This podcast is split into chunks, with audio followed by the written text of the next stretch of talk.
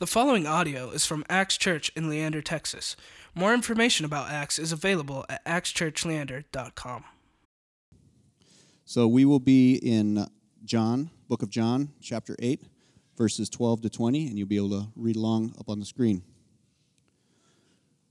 So Jesus says, Again, Jesus spoke to them, saying, I am the light of the world.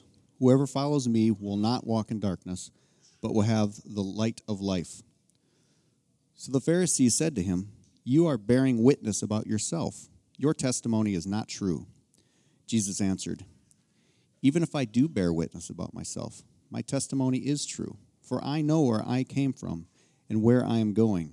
But you do not know where I come from or where I am going. You judge according to the flesh. I judge no one.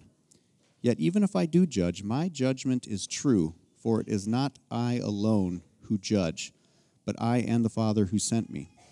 In your law it is written that the testimony of two people is true. I am the one who bears witness about myself, and the Father who sent me bears witness about me. They said to him, Therefore, where is your Father? Jesus answered, You know neither me nor my Father. If you knew me, you would know my Father also. These words he spoke in the treasury, and he taught in the temple, but no one arrested him because his hour had not yet come. Good morning. How we doing? Good. It's good to be back. I haven't been here in a while, and um, uh, been all over traveling the, the country. And uh, but it's good to be back with Jesus is right. This is our series, Jesus is, and uh, actually this is the third person. But in the first person, you heard it in the the chapter we talked about, where Jesus says, "I am." The light of the world. And every, uh, every week for the next couple weeks, we're going to talk about the different ways Jesus says, I am. Now, we got to do some background in case you missed the last uh, couple weeks or missed two weeks ago when we, we talked about the, where it comes from. But this comes from um, Exodus chapter 3, where, where Moses is in you know, the, the wilderness and all of a sudden he sees this burning bush, right? And he says, What should I call you? And the bush says, I am who I am right? In like a Morgan Freeman kind of voice, right? But like, uh, like the voice of God, right? And that's this all-encompassing like name for God. I am, meaning it, it, literally in Hebrew was translated Yahweh, but that becomes the holy name of God. I am. So when Jesus says, I am the light of the world, people were making the connection of, whoa, whoa, whoa, this guy's claiming to be God, right? And so that's our series of, of this, and we have to really dig into this because these statements are all kind of modern day statements, right? Uh, everything, they're, they're just common elements. Last week we talked about, uh, I am the bread of life. Matt did a great job with that. If you missed that, you can listen on the podcast. Today is light of the world. Uh, I think next week is, is the good shepherd, and then next week is, I think, the vine. Um, but we're talking about all kind of common ele- elements that people can relate to that describe Jesus' character. But in front of that, he's saying, I am. So he's saying, in, in essence, I am God. And at this, this time, the original audience would, their ears would perk up and they'd say, Whoa, whoa, whoa. Did he just say what I think he said? Um, I think so. Now, let me put this in context. What if I said to you, I came up here on stage and I said, I am the inventor of the internet? You're welcome. Right? Now, some of you might, first I'll say, no, no, you're lying.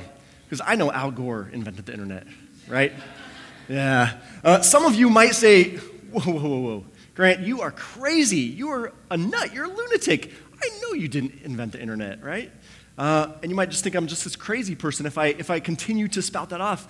Some might say, Whoa, you're a legend, man. That's, that's pretty awesome. And some might just actually believe that, right? That I actually did, and maybe I could back it up with some facts or whatever, but, but you're going to come to some conclusion about me based upon my testimony to you, right? And that's what we're going to look at today is how Jesus uh, appears to certain people and what they think of him based upon this statement that he makes I am the light of the world. Um, I want to open this up. Um, C.S. Lewis wrote this great book called The Lion, the Witch, and the Wardrobe. Anybody heard of it? Yeah, it's the, the beginning of the Narnia series. And um, there's this video where they, uh, the, they made the movie, it's the dialogue in the book, and he's actually writing this book for his grandkids to tell about Jesus. Now, I don't know about you, but I read this book when I was in third grade and had no idea of the connection. But then I had to read it again in college, and it was amazing that this whole book, the whole story of The Lion, the Witch, and the Wardrobe is all this story about Jesus and, and faith, and it's, it's amazing. So, to set up this clip, um, uh, there's four brothers and sisters, and uh, three of them come to their, their uncle, their professor, and they claim that one of their siblings is crazy, right? Because she's found this wardrobe in the back, or the, uh, this, this tunnel that leads to this magic land called Narnia in the back of this wardrobe closet, right? And so this is the dialogue they have. So watch this. You seem to have upset the delicate internal balance of my housekeeper. We're very sorry, sir. It won't happen again. It's our sister, sir. Lucy. The weeping girl, Yes, sir. She's upset. hence the weeping. It's nothing. We can handle it. Oh, I can see that. She thinks she's found a magical land. In the upstairs wardrobe. What did you say? Um, the wardrobe upstairs. Lucy thinks she's found a forest inside. She won't stop going on about it. What was it like? Like talking to a lunatic. No, no, no, not her, the forest. You're not saying you believe her. You don't? But of course not. I mean, logically, it's impossible. What do they teach in schools these days? Edmund said they were only pretending. And he's usually Alright, the more you it. truthful one, is he? No, So, this You can would cut it. be the first time. so that's our. Uh, so as you see, he's making this argument for Jesus, literally, um, that people can either take Jesus as a liar, as a lunatic, as a crazy person, or actually believable as Lord, right? And we're going to add one more in there as legend um, that they didn't mention in that. But, but this is a controversial statement. To say that Jesus is the light of the world, to say that Jesus is the only way to salvation, to say that, that he is the bread of life, to say all these statements is pretty big, and we've got to wrestle with this. And so maybe you're wrestling with this. Maybe uh, you, you're uncomfortable with this because you know it sounds too exclusive or, or, or whatever. Um, but this is the central thing, right? This is the central thing of Christianity, we've got to wrestle with this. We've got to either affirm this or we're wasting our time every Sunday and, and for the rest of our week in believing this, right? So we really have to own this and, and, and deal with this. And, and our hope, my hope for you is that you really affirm this and that, that Jesus would v- reveal himself in this if that's kind of a question for you um, or, a, or um, just something that you're unsure of um, in that way. So let's talk about this. Jesus is the light of the world, this statement. All right? For, for this modern day group of us, that's not that big of a statement. We've got light all around us, right? Natural light, we've got artificial light. We, we can always be in constant light, right? But for the original hearers, the original audience of Jesus' time, that was a pretty big statement. Think about it. If you had to go to the bathroom in the middle of the night, you were in pitch black. You had to light a little lantern or light a candle or, or something, right? If you're walking down the street at night, there were no streetlights, right? You had to rely on your torch or your, your lantern or maybe just from the moon and the stars, right? Um, and so darkness was a real thing to them, right? Just spiritually and physically. But for us today, we've got light all over, and I brought with me uh, a light and sometimes I do projects in my garage, and sometimes the light I have that is provided just isn't enough. And so I've got this one. Let's see. It was working. Ah, let there be light. So I'm just going to leave that there for the rest of the message. Is that good? It's kind of how I feel up here sometimes. But uh, yeah, uh, think about that. Like, that enables us to do projects, enables us to, to see things more clearly when it's just not um, light enough. And it has a purpose, right? It illuminates things. It helps us see imperfections on walls if you shine it, you know, and you can see kind of the, the cracks, or uh, it helps us find things. It helps us show us the way. Um, but I also brought with me this. And this is my nightlight, all right? Yes, I do have a nightlight. Uh, this is actually, I put this in my bathroom, and so when I get up in the middle of the night to go pee, uh, this helps me see the way. So I don't have to turn on all the bright lights and just totally be like, you know, but, uh, uh, but this only has, it says right here, it only has 0.03 watts, all right? So it's very dim. I don't know if you can see that. Can you see it? Wait trying to cover up the little sensor. It only comes on when there's no light, but anyway, it's the perfect amount of light that I need at night, right? And so even though it's, it's not quite as bright as this one, it still serves a purpose. It helps illuminate, helps me see, helps me uh, not miss the toilet, right, at night, all those kinds of things, right, or trip over anything. And so light matters. Light is valuable to us in so many different ways. And so these first century hearers would hear this in a way, but they'd also hear this in a different way because the context of this verse that we just read comes from um, it's during a, a, festival, all right? So at that time in uh, John 7 is where it tells us this that Jesus is at this festival with about a million other Jewish uh, people. And at this festival, uh, there's, it, it's called the Festival of Booths or Festival of the Tabernacle. All right, so in the Jewish times, there were three main festivals. Anybody know what they were? I just told you one of them. What were the other two? Passover was one, and we still celebrate it today, just in a different way. Pentecost. Yeah, Pentecost. So look up here. I've got this slide. Um, and it kind of shows you these three uh, yearly festivals. And these yearly festivals were, were meant to remind the people of what God had done in their lives. And so this Festival of Tabernacles is in the fall, and it was right after harvest season. And so they, they would harvest all their crops and they'd store it away for winter and they'd, they'd have a big giant party. And everyone would travel from the small towns to Jerusalem and they would set up their tents. All right, they would set up their tents and they would just be tented all around the city tabernacled, or, or booths, as they would call them. And it would remind them of the time that their people, their, their ancestors, were wandering in the wilderness, right? For 40 years, they were wandering in the wilderness. They had no home to call their own because they were exiled. And, and so they were trying to um, remember this how God is faithful, how God delivers them, and how God provided for them, as we talked last week, with bread of life every day with the manna. And so this is the context where Jesus is at. So part of this festival is in the center of the, the courtyard. They would light this big giant menorah, and it would be this um, uh, bright light to remind them of, uh, in Exodus 13, there was this pillar of, of fire that, that illuminated and helped them see. And so there was this great light that shone for the whole festival. Now, this festival was like a whole week long. It was like a big giant party. It was the most joyous of all the festivals, and it was like almost like um, if you've heard of Burning Man festival, it was like that, like where everybody just comes and, and tents, and I got a picture of it. That's kind of it's just in the middle of the desert, and I think Utah somewhere um, that people come every year. Now that's one big giant party. Maybe not as big a party in Jesus' time, uh, not as crazy, but um, but you get the point, right?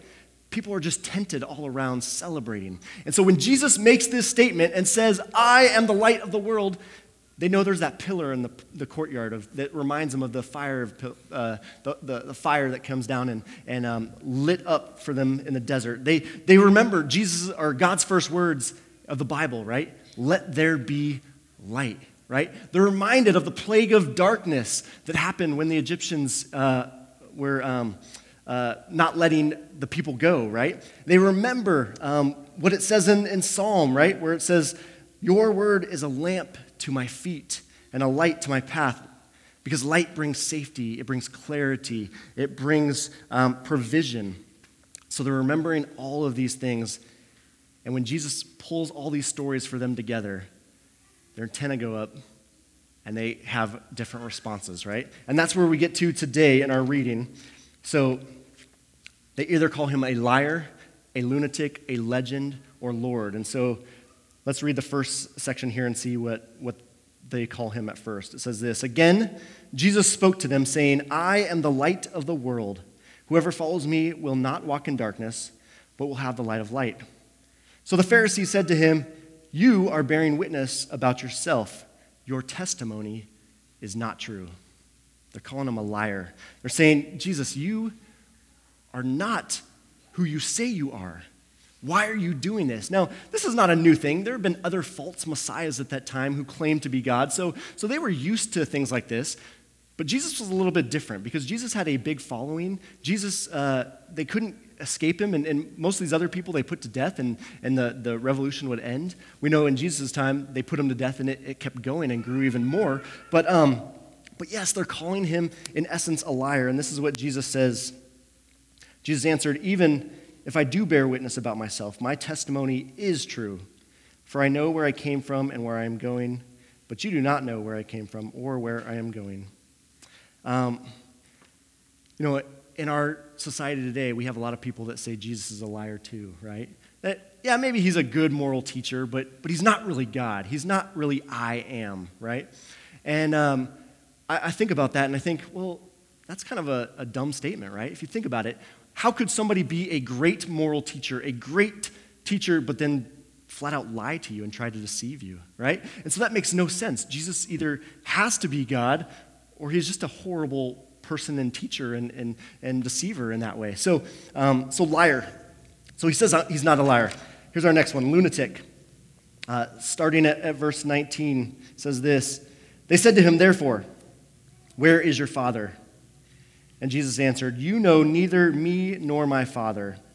If you knew me, you would know my Father also. These words he spoke in the treasury as he taught them in the temple, but no one arrested him because his hour had not yet come. So basically, they're saying, All right, you're talking about your father, but, but where is he? You're crazy. You're a lunatic. Uh, you're, you're, you're saying you have this other witness, but, but he's not even here. You're a crazy man. What are you thinking, right? And they call him crazy. Here's the thing about Jesus in today's day is that there are people that call him crazy, that say, Jesus, he can't be the only way. That's, that's crazy. That's exclusive. That, Jesus, Jesus should love all. He, yeah, right? God loves all. Therefore, Jesus isn't true, but maybe God is, right? But what's he say? He says, If you knew my Father, you would know me too. And he's giving them this, this testimony, this prophecy of what is, what is to come. That, that yes, they are connected, they are one, but they don't get it yet. They don't understand it, right? A lot of people say Jesus is a lunatic now, but yet his, his teachings have stood the test of time 2,000 years. Think of any other person whose uh, teachings have stood the test of time. I mean, you may have like Plato or Aristotle or some of those, right? But, uh, but Jesus are the most widely held um, out of all. And so they make sense, right? And could a crazy person have good, solid evidence that stands the test of time? That's, that's the question to ask yourself, right? Uh, here's the next one legend. Is Jesus then merely just a legend? It doesn't address it really in Scripture as much, but it will later on, right? There are some people that would say, well, Jesus was just all made up, right? They, the disciples made this up because they wanted to make themselves feel better. They, they followed this guy, and then when he died, they felt really stupid.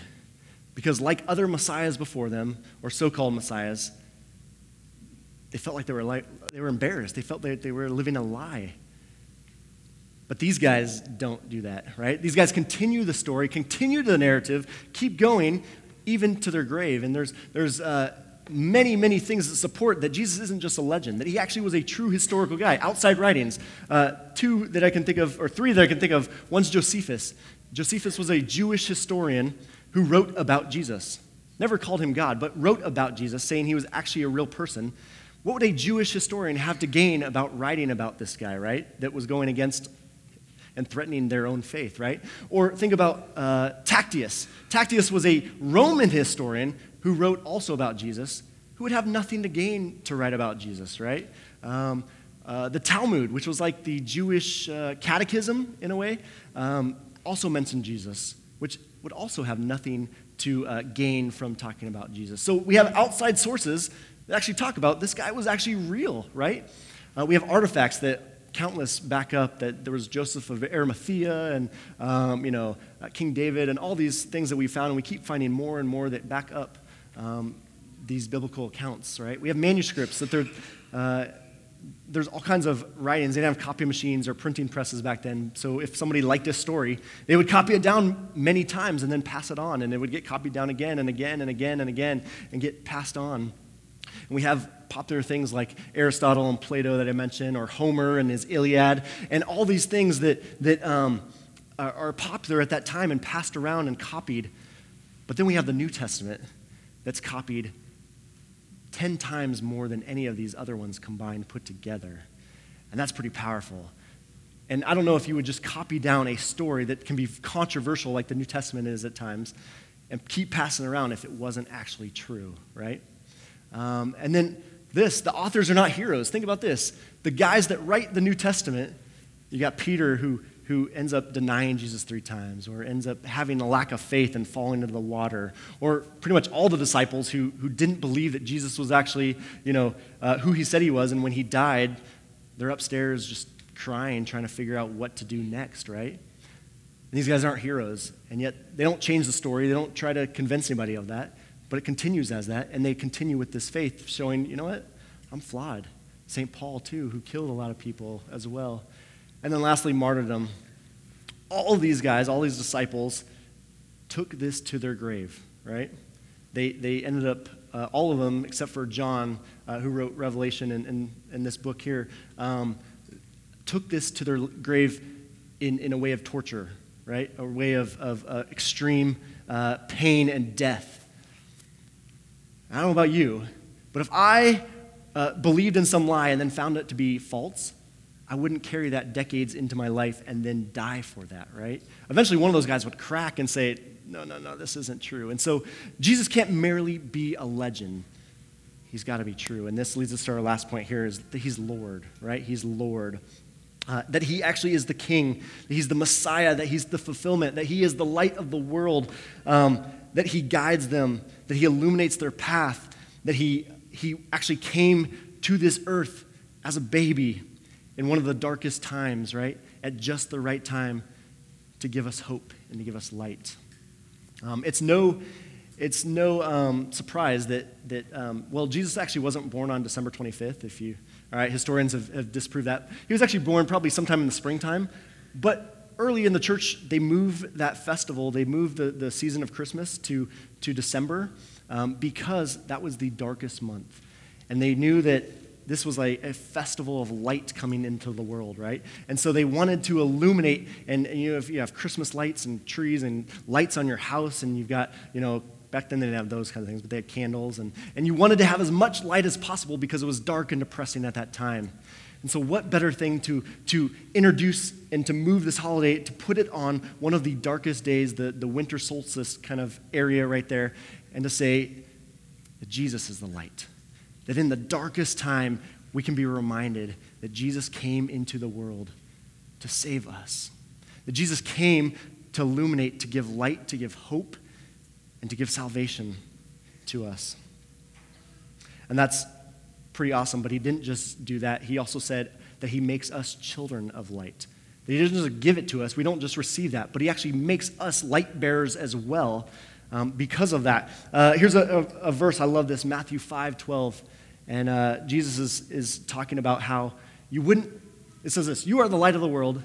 A city set on a hill cannot be hidden. Nor do people light a lamp and put it under a basket but on a stand. And it gives light to all in the house. In the same way, let your light shine before others so that they may see your good works and give glory to your Father who is in heaven. Right? What's the point of light if you're going to cover it up? Right? You know the song, Hide It Under a Bushel? Come on. Hide it under a bushel? No! I'm going to let it shine, right? I'm going to let it shine, let it shine, let it shine, right? And that's what it's saying is that because we are image bearers in Christ, that we are now little lights. And some of you may be thinking, well, I'm just a little light. But you know what? This light serves a purpose, right? And it doesn't matter if you feel like I'm a bright light or I'm a little light, that you have a purpose of illuminating this, this world and making it a brighter place in the name of Jesus, right? Um, this past weekend has been a, a crazy one for our country. Uh, if you followed the news and the, the goings on in, in Virginia and just the protests and the racism and uh, some of the deaths yesterday as well, there's a lot of darkness. There's a lot of darkness. And I feel like we just, as Christians, we can be a light. We can be hope, and we can stand up and say, no, this is not right. We can illuminate the darkness and say, no, this is not how it should be. This is not how we treat human beings. And try to illuminate as much as possible some of these dark situations in our world, right? Um, Martin Luther King Jr. said this, and I love this, that darkness cannot drive out darkness. Only light can drive out darkness, right? Darkness cannot drive out darkness. Only light can drive out darkness. Meaning, if somebody does something bad and you do something bad to them, and then they do something bad to you, and you go back and retaliate, does that fix anything? No. But darkness can be driven out by showing love, by shining the light on those situations.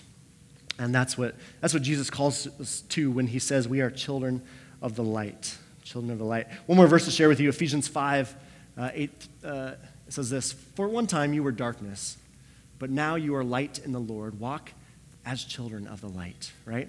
Now here's the thing is do we produce this light on our own? No. It's been given to us, right? Think about um, you know this, this light right here. Does it light up on its own? It doesn't, right? There has to be some source, the electricity, when I plug it in. Think about a candle. Does a candle light itself on its own? No, it has to come from some source. Just like us, we cannot illuminate ourselves no matter how many good works we have, how much we wish it. God is the one who gives us the light, who puts the light in us so that we can shine and we just illuminate what He has already done. Um, so this changes everything, right? If Jesus is truly the light of the world, it changes the way we see God, changes the way we see Jesus, the way we see ourselves, the way we see other people, changes the way we see our world, right? And it starts with God, right? In the beginning, uh, He created light. Think about this. Have you ever realized this? That the very last chapter of the Bible in Revelation 22 says this verse, and I love this. Uh, I think it's up on the screen, yeah. Uh, the city has no need of sun or moon to shine on it, for the glory of God gives it light, and its lamp is the Lamb. Meaning that at the end of times, we don't know when that is or what that's actually going to look like, but we don't need flashlights. We don't need the sun or the moon to illuminate where we're at, but in heaven, we're going to have Jesus. And because Jesus is the light of the world, He's also the light for us, and that there will be no need for any of that other stuff that He will illuminate. And so you have the very beginning of Scripture starting with light, the very end ending with light, and everything else being about the light of the world and how Jesus comes to give us hope in our dark world. And so I don't know where you're at this, this morning or what you're experiencing or, or what kind of darkness you may have in your life.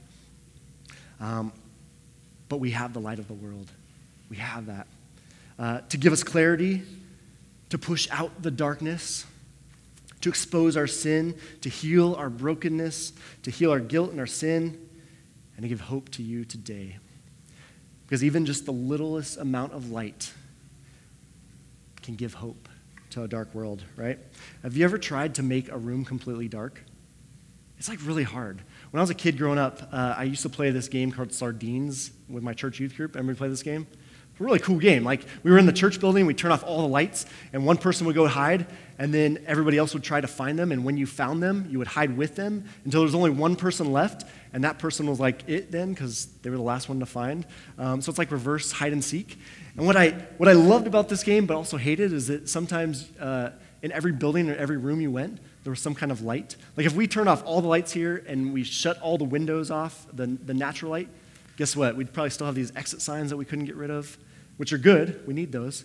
Uh, but when you're playing sardines, it's not so good because your eyes get used to it, get used to the darkness, and then you start to see light all over.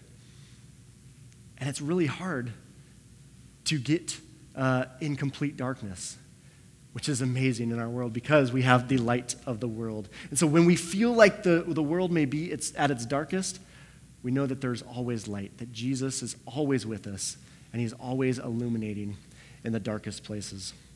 So, may He give you hope today. May you be overwhelmed by the light of Jesus' love and mercy and grace. In Jesus' name, amen. Um, at this time, we're going we're gonna pray and just have a moment of silence. We're going to confess our sins and, and just give up to God some of the darkest parts of our life um, and, and just confess that to Him. To, to pray that He would illuminate those things in our life that need light shed on them, but also to illuminate the parts of our life where we feel maybe hopeless and we need to um, pray for hope and, and, and pray for that. And we're also just going to reflect on, on these words of Jesus. That maybe you may be wrestling with these of, is Jesus really who he says he is? Is he, is he a liar? Is he a lunatic? Is he a legend? Or is he really Lord? And to really wrestle with that um, internally. So let's, let's pray. Heavenly Father, we thank you that you have given us the light of the world, that you gave us Jesus to come into this dark world to illuminate and to give hope. So, Lord, this time we pray um, for our sins. We pray for those dark areas in our life that need your light shed upon them.